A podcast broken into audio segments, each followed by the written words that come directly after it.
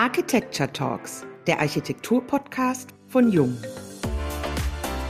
Wir denken, dass wir ganz neue Modelle für unsere Bauwirtschaft eigentlich brauchen, ja, die auf Service basiert sind. Wir nennen das auch Building as a Service.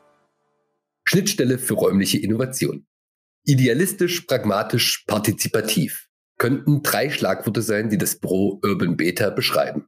Immobilien nennen sie lieber Immobilien. Nachbarschaft, Kultur, Bildung, Wohnen, Arbeit. Unverzichtbar für lebendige Quartiere und Städte. Menschen, die solidarisch Immobilien für viele entwickeln, sind wichtige Akteure in der Entwicklung von nachhaltigem Mehrwert. Urban Beta ist so ein Player. Ein Studio für Rauminnovation und Strategie, das inklusive, innovative und transformative Raumlösungen kreiert. Sie entwickeln vorausschauende Planungstools und schaffen Plattformen für partizipative Co-Creation-Prozesse und nahtlose Übergänge zwischen physisch und digital. Dabei wird die Praxis mit angewandter Forschung kombiniert, um neue Technologien, Innovationen und vorausschauende Planung in einem ganzheitlichen Ansatz zu integrieren. Über die Frage, wie man soziale Gerechtigkeit, Co-Creation und On-Demand-Business-Modelle miteinander verknüpfen kann, darüber sprechen wir, Uwe Bresan und Eva Herrmann, heute mit Marvin Pratke und Florian Michaelis in unserem Podcast. Hallo und herzlich willkommen auch von meiner Seite beim heutigen Jungen Architecture Talk Podcast. Schön, dass ihr heute bei uns seid. Moin, moin, schönen Dank, dass wir da sein dürfen. Ja, auch Dankeschön von mir äh, für die Einladung. Wir freuen uns sehr, auch in dieser Reihe teilhaben zu können. Wunderbar. Dann steigen wir gleich ein. Uwe hat es gerade schon vorgelesen. Ihr versteht euch als Schnittstelle für räumliche Innovation. Was stellen wir uns darunter vor? Ja, wir fangen meistens darüber an, um das den Leuten auch zu erklären, dass wir vielleicht nicht das traditionelle Architekturbüro sind, sondern auch ein Büro sind, was so ein bisschen über den Tellerrand hinaussieht. Also das heißt, unser Aufgabenfeld liegt eigentlich da, wo verschiedene Wandel zusammenkommen, Wandel in der Technologie, Wandel in der Gesellschaft, Wandel in unserer Umwelt. Und genau das ist eigentlich die Schnittstelle, die wir als Rauminnovation begreifen und an dieser Schnittstelle arbeiten wir an Architekturen, an Projektentwicklung, aber auch an Forschung und vereinen das alles in unserem Büro Urban Beta. Und es geht eben nicht nur rein darum, die Räume um uns zu schaffen und zu kreieren, sondern auch neue Businessmodelle, die auf zirkulären Ansätzen funktionieren, genauso wie den digitalen Layer, der dazu kommt, um ja auch zukünftigen Nutzern oder anderen Stakeholdern in Projekten zukünftige Architektur, Raumplanung und transformative Stadtentwicklung zugänglich zu machen mit einfachen Mitteln. Vielleicht so ein bisschen was zu unserer Motivation kann man an dieser Stelle, glaube ich, nochmal ganz gut ergänzen, dass wir uns eben einfach in einer gewissen Verantwortung auch gegenüber der Gesellschaft sehen und die versuchen wahrzunehmen, indem wir dieses System oder diese Denkweise auf den Tisch legen und alle dazu einladen, mitzumachen. Also dazu gehören dann eben nicht nur die Projektpartner, also externe, sondern dazu gehören dann auch interne, das heißt unsere Teams in den jeweiligen Städten und Projekten. Du hast es gerade schon angesprochen. Ihr sitzt an vielen verschiedenen Orten. Marvin in Berlin, Florian in Kiel. Der Rest der Mannschaft verteilt sich über den halben Globus. Wie habt ihr euch ursprünglich mal gefunden? Was war die Initialzündung für die Gründung von Urban Beta? Die Initialzündung war eigentlich die Beta Hood. Wir sind eigentlich genau mit dem Anspruch reingegangen, dass wir gesagt haben, wir wollen was tun. Wir wollen Verantwortung wahrnehmen. Wir wollen zur gesellschaftlichen Veränderung beitragen und da in unserer Profession aktiv werden. Haben uns kennengelernt, eigentlich über die alte Mu und den Holzmarkt und haben dann zusammengesessen und haben gesagt, naja, die Wohnungslosenproblematik ist ein großer Punkt. Die alte Mu musst du kurz erläutern. die alte Mu, das ist die alte Muthesis Kunsthochschule in Kiel. Das ist ein Kreativzentrum in Kiel, was ich seit 2017 mitentwickle. Und darüber kam die Vernetzung zum Holzmarkt und so haben damals Anke und ich uns kennengelernt und dann kam der Marvin dazu, weil der hier in Kiel an der Muthesius Hochschule eine Gastprofessur hatte und bei uns auch im Büro saß dann und wir hatten ihn eingeladen, haben ihm das Projekt mal dargestellt und sind so in die Kommunikation gegangen und dann saßen wir ganz schnell in so einer Gruppe in Berlin zusammen und haben so einen ersten Kick-Off-Workshop gemacht, hey, was können wir denn tun? Und am Ende des Tages stand so eine Roadmap. Ich glaube, da gibt es sogar noch Fotos von, da wäre mal interessant, mal drauf zu schauen mal wieder für so ein soziales Quartier, so ein mobiles Quartier, was umziehen kann als Zwischennutzungskonzept auf innerstädtischen Brachen. Und das Ergebnis davon war dann ein Forschungsantrag, den wir 2018 eingereicht haben. Und jetzt machen wir eine Bauforschung zu mobilen Pop-up-Quartieren mit modularen Bauweisen und wollen damit unseren Beitrag leisten zur Bekämpfung der Wohnungsknappheit und gleichzeitig die Förderung der Durchmischung in Städten entwickeln. Vielleicht das Interessante auch noch zu ergänzen. Basierend auf diesem allerersten Projekt sind wir natürlich zusammengekommen und haben dann doch auch relativ schnell in ja, Projektarbeiten und auch in anderen Projekten gemerkt, dass das ganz gut funktioniert haben dann natürlich gemeinsam die Gründung von Urban Beta vollzogen. Uns gibt seit ja, Anfang des Jahres, ja Anfang 2021 auch offiziell eingetragen. Inoffiziell arbeiten wir, wie es Flo schon gesagt hat, seit zwei Jahren miteinander haben gemerkt, dass diese Werte, die dem Büro eingeschrieben sind, einfach auch aus unseren verschiedenen Richtungen zusammengetragen sind, haben innerhalb dieser zwei Jahre sehr lange dran gearbeitet, sind aber trotzdem immer im Beta-Modus. Deswegen vielleicht auch nochmal der Name Urban Beta viele äh, sagen so, ja, das passt ja gar nicht, ihr seid ja niemals fertig. Und da haben, haben wir eigentlich gedacht, ja, genau daher kommt's eigentlich. Wir sind nämlich immer im Beta-Modus. Ähm, wir denken nicht unbedingt an den Star-Architekten, der in seinem hohen Thron sitzt und den Master-Sketch für alle Antworten auf der Welt bietet, sondern sehen uns eher als die ja, Systementwickler, ähm, die eher den Schritt zurückgehen, um eigentlich Architektur- und Raumsysteme zu entwickeln, die partizipatorische Ansätze ermöglichen, die Selbstbau ermöglichen und die auch ganz viele andere Player, ja, wie Städteentwickler, Firmen, zukünftige Nutzer teilwerden lassen an diesem Architektur- und an diesem Planungsprozess. Äh, merkt man ganz schön, dass ihr ganz anders tickt als ein klassisches Architekturbüro. Was ihr gerade so erzählt habt, ihr seid eigentlich eher ein Kollektiv, ein Start-up, ein Forschungsteam, die auch Architektur machen und auch eure Organisationsstruktur. Da orientiert ihr euch ja eher an dem Verantwortungseigentum und zu einem Open Source Gedanken, so einem Plattformgedanken, als einer klassischen Hierarchie mit Mitarbeiter, Bürostruktur und Chefetage. Warum hinterfragt ihr die bekannten Modelle? Was ist das Ziel oder was versucht ihr da rauszukitzeln? Vielleicht kann man da so ein bisschen eingreifen mit unserer Denkweise. Wir sind davon überzeugt, dass wir eigentlich auf die Herausforderungen der Zukunft nicht mit überholten Logiken von gestern antworten können. Das heißt, wir versuchen neue Logiken zu entwickeln. Und während der Corona-Pandemie hat man das schon in der Gründung unseres Büros festgestellt, dass eigentlich die Digitalisierung dazu geführt hat, dass wir ein komplett digitales Office haben, in dem wir gemeinschaftlich auch über Landesgrenzen und über Ozeane hinweg Projekte entwickeln und bearbeiten können.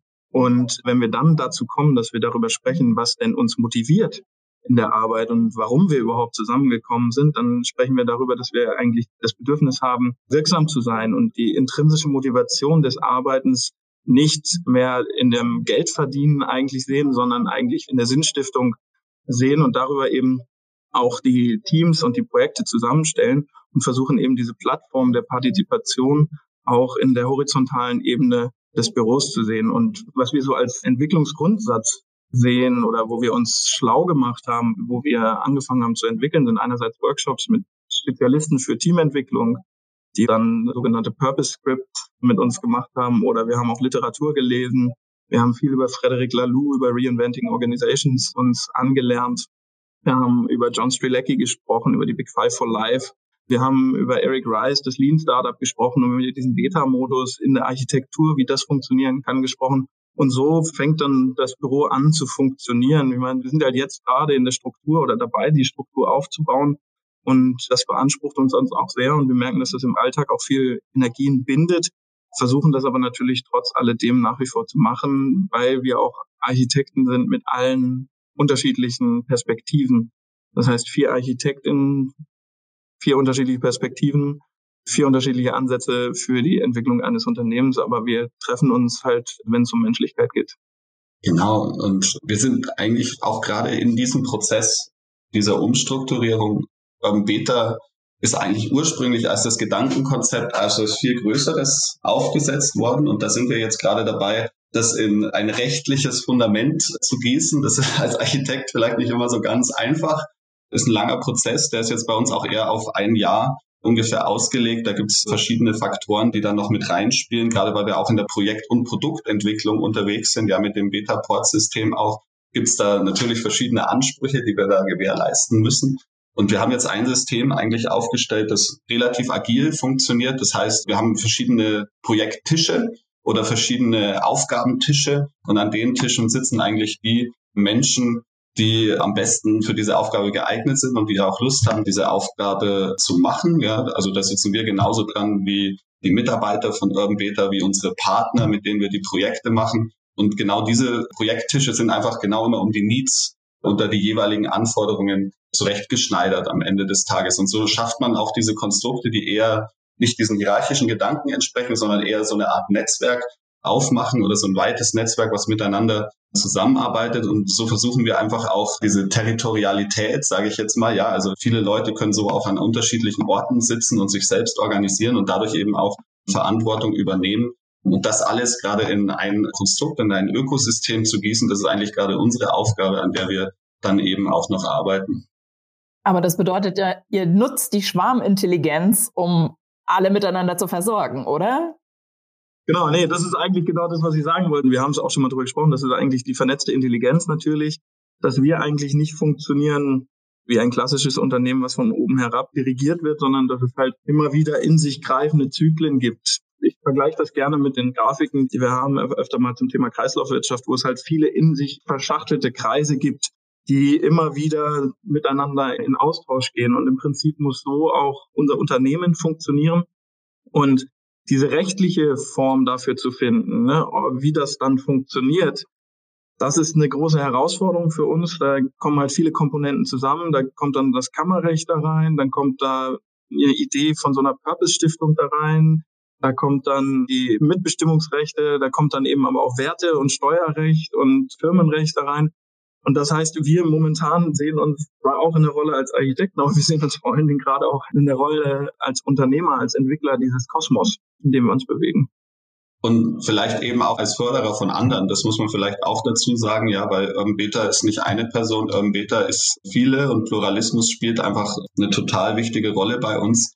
Und warum das alles so funktioniert, glaube ich, ist es auch etwas, weil wir uns sehr früh mit Werten in dieser Firma auseinandergesetzt haben. Und das war eine sehr lange und intensive Diskussion, die natürlich auf keinen Fall schon beendet ist, sondern sich unendlich sozusagen auch weitertragen wird im Best-Case-Szenario. Und wo wir gerade sind, wir haben vier Säulen für Urban Beta festgelegt.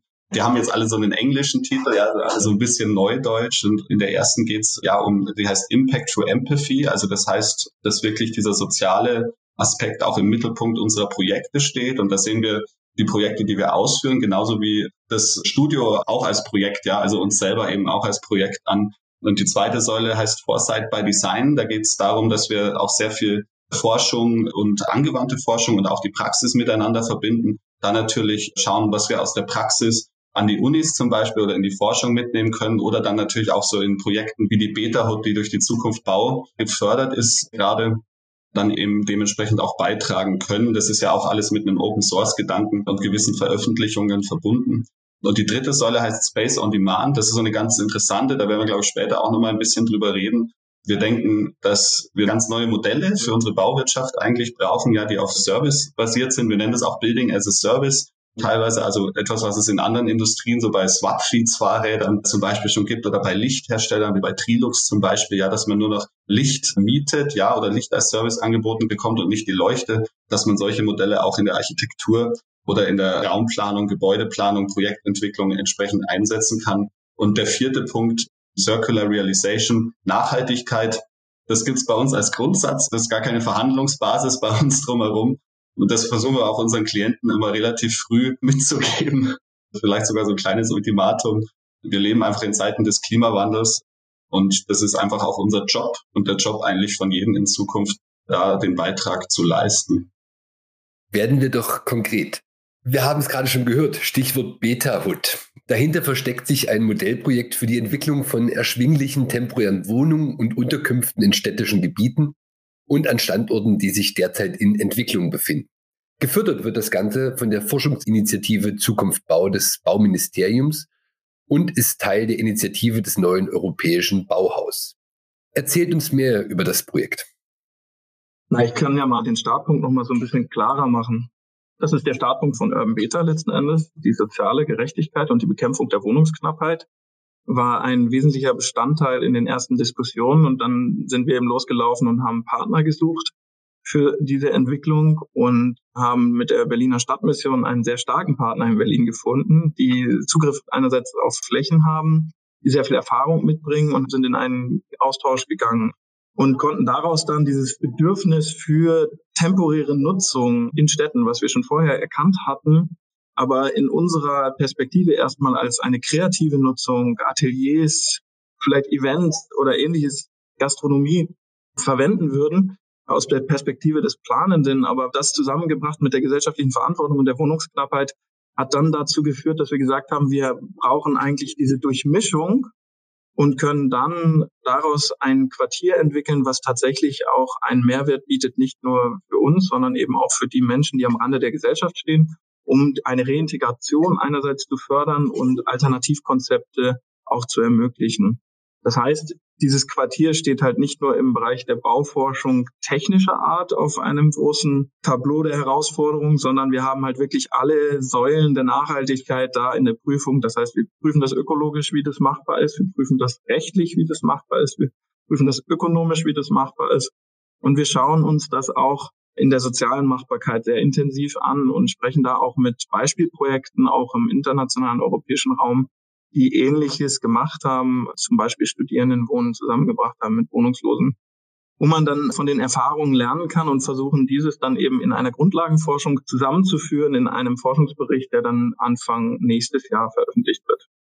Vielleicht noch ganz interessant, was innerhalb dieses Projektes auch entstanden ist, ja, also mit den Forschungspartnern. Inzwischen ist das nicht nur die Berliner Stadtmission, sondern wir arbeiten auch intensiv mit ARUP zusammen und der Bauhaus-Universität Weimar die die technische Infrastruktur regelt. ARUP macht Konstruktion, auch das Circular Economy Modell innerhalb der Beta Hood und wir sind auch das große Konstrukt, das alles zusammenhält und natürlich auch mit der Architektur und dem Städtebau und der Projektentwicklung dementsprechend beschäftigt.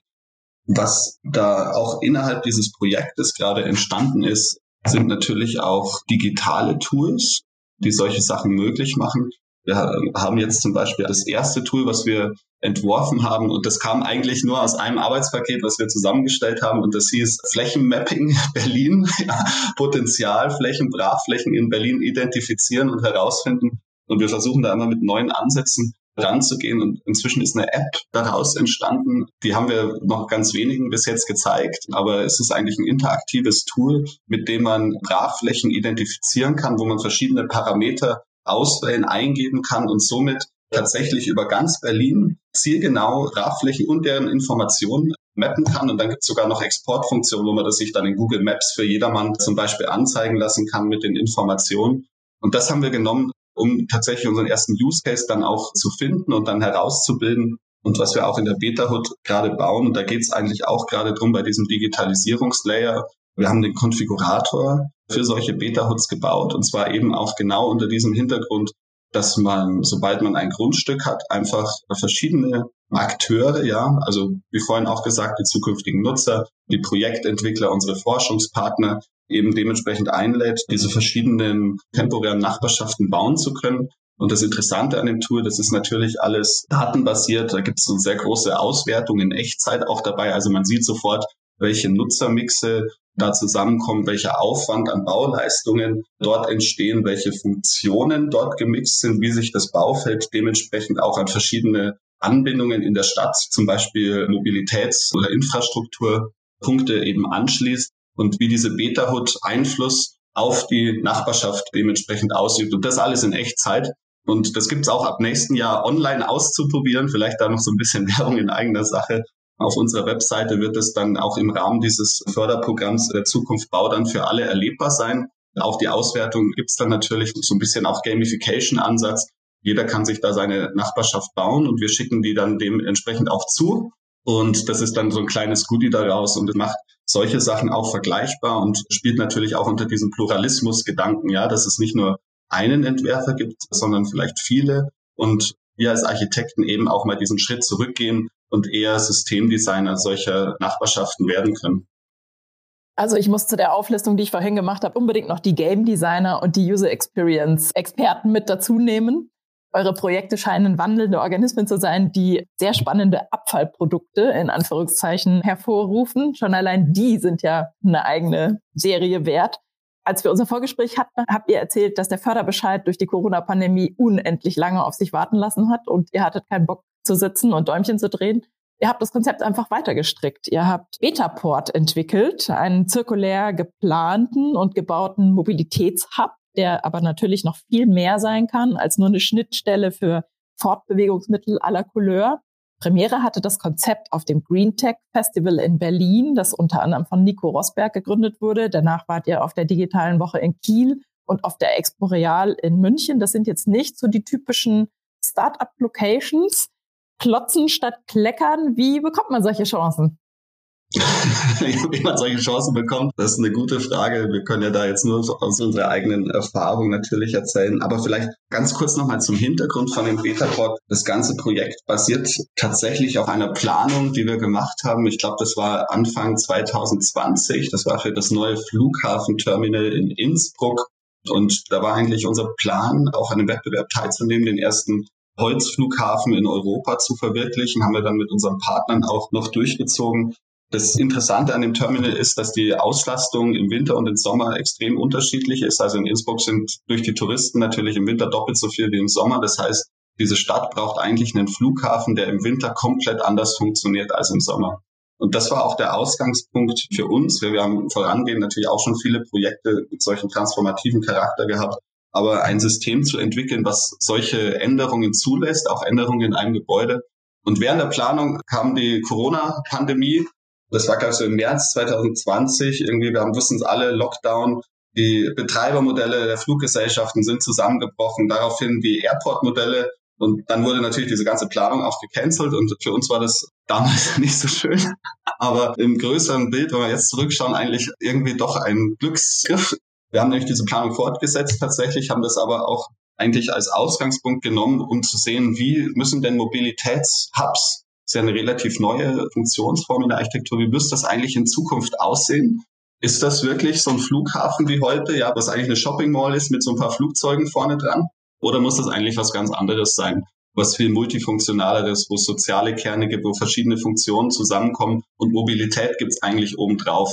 Und um diesen Grundgedanken herum haben wir das System entworfen und im Januar diesen Jahres, es war wirklich dieses Jahr, Ende Januar, dem Green Tech Festival gepitcht die fanden diese Herangehensweise, vor allem auch die Nachhaltigkeitsaspekte, die natürlich das System innehat, total gut und haben uns dann natürlich gefragt, wie aus diesen Grundlagen, die wir entwickelt haben, dann auch wirklich ein Prototyp auf ihrem Gelände aussehen könnte. Also es war wirklich so eine Aufgabe von Freitag gepitcht und Montag wussten wir wissen, wie es aussieht. Dann haben wir Montag, haben wir ihnen den Vorschlag gemacht und den haben wir fast so eins zu eins umgesetzt tatsächlich. Natürlich mit sehr vielen technischen Integrationen, die dann später dazugekommen sind. Mitte Juni war das Green Tech Festival soweit, dass wir diesen ersten Prototypen bauen konnten mit dem ganzen Selbstbau.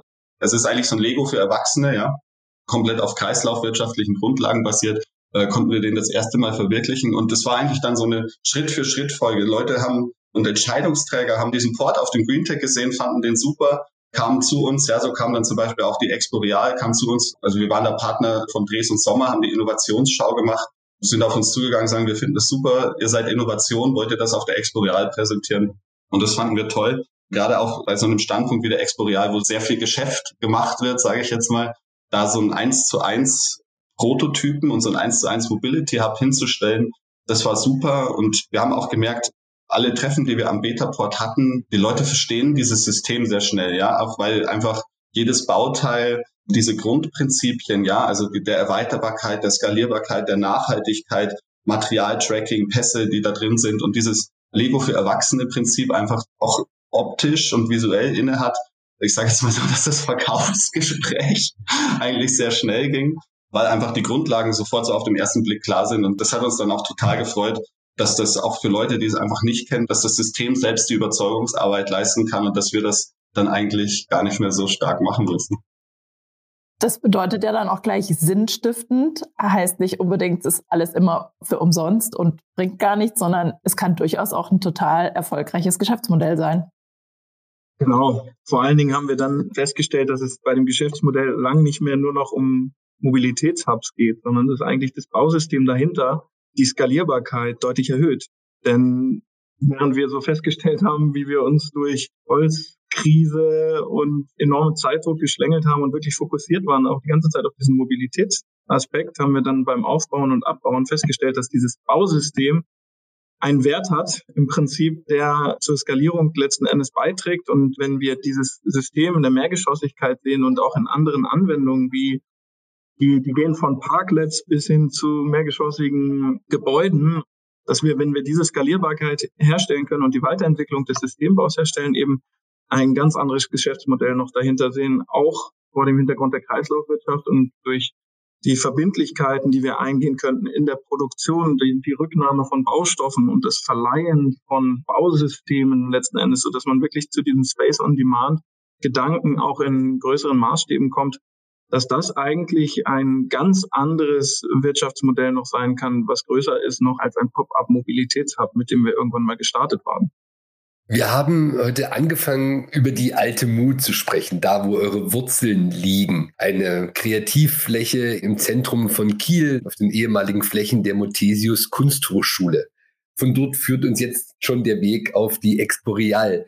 Die Welten könnten kaum größer sein. Wie verbindet ihr die Sachen? Wie klingt euch dieser Spagat? Und ja, wie viel Mu steckt noch in Urban Beta und euren Geschäftsmodellen? Also ich glaube, die Frage, wie viel alte Mu steckt drin, das ist tatsächlich was für Flo. Ich glaube, ich würde das dann doch auch eher beantworten, wie viel unserer grundsätzlichen Werte stecken in dieser Firma. Und ich glaube, die Antwort darauf lautet, es sind so ganz viele, aber auch wie vorhin schon gesagt, nicht nur unsere Werte zählen, sondern auch die aller Mitarbeiter. Und deswegen ist dieses ganze Konstrukt dieses Purpose-orientierten Unternehmens einfach auch eins, das immer wächst, ja, also sich immer im Beta-Modus befindet. Wir hoffen, dass die Werte, die wir ursprünglich definiert sind, auch ein Wegweiser natürlich in die Zukunft sein können. Ursprünglich ist auch natürlich dieses Büro entstanden so aus Faktoren wie die Bauwirtschaft, ja, ist für 39 Prozent des CO2-Ausstoßes heutzutage verantwortlich, ja, also mit Betrieb und Bau und gleichzeitig gibt es so einen Gegenwert, den wir immer ansprechen, der ist 1,2 Prozent IT-Spending in unserer Branche. Und da sind wir natürlich, also in Mobilitätsbranche, wenn wir sagen, sind wir echt untermotorisiert unterwegs. Also das ist wirklich eine der am wenigsten digitalisiertesten Branchen und trotzdem sind wir der Hauptaspekt der Umweltverschmutzung, würde ich fast schon so sagen, äh, entstanden durch so eine Take-Waste lineare Ökonomie, die auch natürlich in gewisse Bauweisen herum entstanden ist. Und das sind alles Ansatzpunkte, die Urban Beta eigentlich als Grundlage benutzt, um dann dementsprechend soziale, ökologische, ja und auch fortschrittliche und digitale Systeme zu entwickeln, die mit Automatisierung arbeiten, um auch in Zukunft ja, Bauen zu ermöglichen und vielleicht auch eine breitere Masse zu ermöglichen. Ja, das ist ja auch im Betaport eines so der Grundlagen, Bauen wieder verständlich zu machen einfach und unsere Bausysteme auch. Ja, wenn man zum Beispiel so ein Gebäude heutzutage ansieht, das versteht eigentlich keiner mehr. Das ist wie so ein modernes Auto, ja, wo man die Motorhaube aufmacht und keiner kann es mehr reparieren, weil einfach die Systeme so miteinander verbunden sind, elektronische, digitale, physikalische und alles solche Sandwiches am Ende des Tages eingeht, dass man halt wirklich auch immer das Fachpersonal entsprechend braucht. Und wir denken eher an diesen Open Source Gedanken, daran wieder Gebäude verständlicher und einfacher zu machen und natürlich auch rekonfigurierbar, umbaubar, wieder aufbaubar an anderen Teilen. Und ich glaube, das sind auch alles diese Grundwerte, die sich von diesem ganzen Makrokosmos bis ins kleinste Baudetail dann natürlich wie in so eine Beta-Port zum Beispiel reinziehen. An dem letzten, was du gesagt hast, wird auch ganz gut deutlich, wie viel alte Mu denn tatsächlich noch oder wie viel von den Werten der alten Mu, kann man vielleicht sagen, noch drinsteckt in dem Beta-Port oder auch in der Beta-Hood. Denn es geht letzten Endes um kooperative Ansätze, ja. Und an der alten Mu und das, worüber wir auch viel uns unterhalten haben, sind neue Wirtschaftssysteme, die wir uns überlegen, sind neue Verfahren zur Partizipation, wie zum Beispiel das Werkstattverfahren auch an der alten Mu, was jetzt gerade erfolgreich abgeschlossen wurde, wo es dann hoffentlich auch bald mal noch eine Veröffentlichung zu gibt. Da werden wir mal sehen, ob wir das finanziell stemmen können an einer alten Mu. Aber das sind alles so Themen, wo es eigentlich um Gleichberechtigung geht, wo es darum geht, sich Chancen zu eröffnen und nicht Türen zuzuschlagen, weil man in Konkurrenzen denkt oder denkt, man bekommt nicht genug. Das heißt, dieser kooperative Ansatz, dieser Glaube ans Netzwerk und die Freude letzten Endes, wir haben Lust zu arbeiten, wir haben Lust, wirksam zu sein, das ist etwas, was sehr stark in Beta verwachsen ist, wo man wirklich sich auf Augenhöhe begibt. Und egal, wer da gerade arbeitet und an was da gerade gearbeitet wird, dass das eben respektiert wird und man so ein bisschen so die Demut vor der Arbeit dessen hat, die schon getätigt wurde und nicht erstmal alles in Frage stellt, sondern erstmal auch das Positive immer sieht und auch zu Anfang erst immer das Positive äußert. Jetzt habe ich noch mal einen ganz harten Schnitt. Ich möchte nämlich noch mal auf die Digitalisierung zurückkommen, was ja in eurem Büro oder in eurem Kollektiv doch auch eine große Rolle spielt. Marvin, du hast gerade von der am wenigsten digitalisierten Branche gesprochen. Aus dir spricht ein leidenschaftlicher Techie. Du sprichst vom Internet of Construction an. Was tüftelt ihr denn gerade? Ja, Internet of Construction ist tatsächlich so ein guter Punkt. Ähm, kommt bei uns gerade in vielen Projekten vor.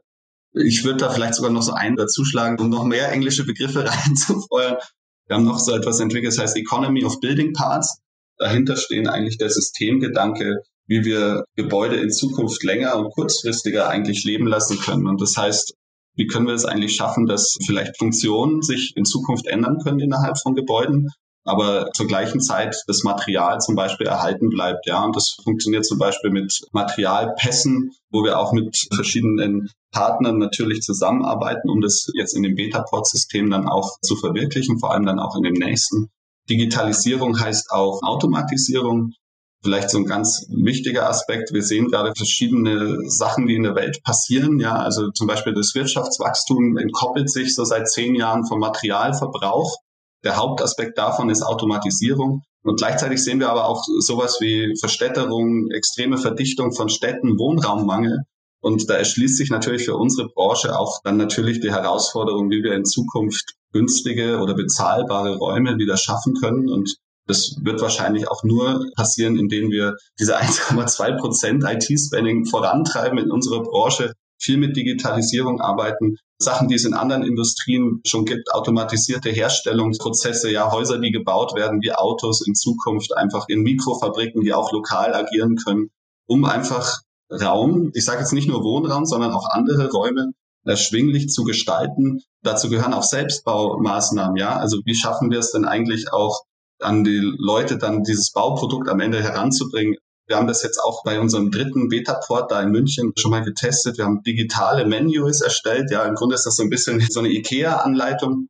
Die Zukunft davon wird dann natürlich auch sein, dass aus dem Konfigurator heraus Maschinendaten produziert werden, File-to-Factory-Prozesse dementsprechend abgedeckt werden. Da sprechen wir jetzt gerade auch mit unseren Produktionspartnern. Da geht es dann natürlich soweit auch eigene Produktionsketten und eigene Produktionsstätten zu entwerfen, abzubilden, wie die robotische Fertigung darin aussieht. Ja, also es ist, glaube ich, auch ein ganz wichtiger Aspekt davon, dass wir Maschinen in Zukunft nicht so bauen, dass sie hochspezialisiert sind und nur eine Sache können, sondern dass sie sehr viele Sachen können. Also die Maschine, die heute das Teil für das Haus baut, kann die auch morgen wieder zusammensetzen. Und das gelingt oft nur natürlich mit Roboterarmen zum Beispiel, ja, die unprogrammierbar sind, aber auch natürlich andere Methodiken. Und da sprechen wir gerade ganz intensiv, auch vor allem in dem Beta-Port-System. Wir sind jetzt gerade an der Weiterentwicklung Beta-Port Next, schon mal so als kleiner Spoiler für nächstes Jahr werden wir wahrscheinlich im Sommer vorstellen, also den nächsten Schritt innerhalb des Systems, wo dann eben genau auch diese Digitalisierungsprozesse dementsprechend eingearbeitet sind und diese Prozessketten, die sich dann natürlich auch daraus ergeben.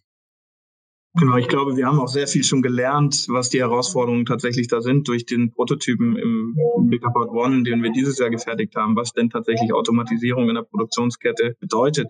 Nichtsdestotrotz sollte man versuchen, dass diese Produktionsketten nicht so intensiv sind. Und da will ich vielleicht nochmal so einen Punkt aufgreifen, den Marvin eben gesagt hat dass man eigentlich versuchen müsste, eine mobile Produktionsstätte zu schaffen oder ein System zu entwickeln, was man überall fertigen kann. Das heißt, es darf nicht zu komplex werden, dass es nur eine Produktionsstätte in der ganzen Welt gibt, die das überhaupt machen kann, sondern es müsste wieder so Open Source und so einfach sein, dass man theoretisch überall auf der Welt mit Kooperationspartnern arbeiten kann, um möglichst kurze Lieferwege, kurze Zugänge zu den Rohstoffen auch hat, um tatsächliche Nachhaltigkeit in den Gedanken zu kriegen und wirklich so ein System Change in Gang zu setzen in der Bauwirtschaft, weg von diesen linearen Strukturen hin zur Kreislaufwirtschaft. Wir haben eine ganz tolle Tradition bei den Podcasts. Die letzte Frage gehört nie dem Thema, sondern den persönlichen Fragen und Ambitionen. Und unsere Frage, die wir jetzt als Abschluss an euch haben, ist, welches Gebäude oder welches berühmte Gebäude dieser Welt hättet ihr gerne gebaut? Also jetzt vielleicht auch unter aktuellem Anlass finde ich das Centre Pompidou ein ganz gutes Beispiel. Ja, um vielleicht auch Richard Rogers zu ehren. Meine Antwort, Centre Pompidou. Flo, wie sieht's bei dir aus? Ich wäre auch in Paris. Ich hätte aber den Eiffelturm gewählt.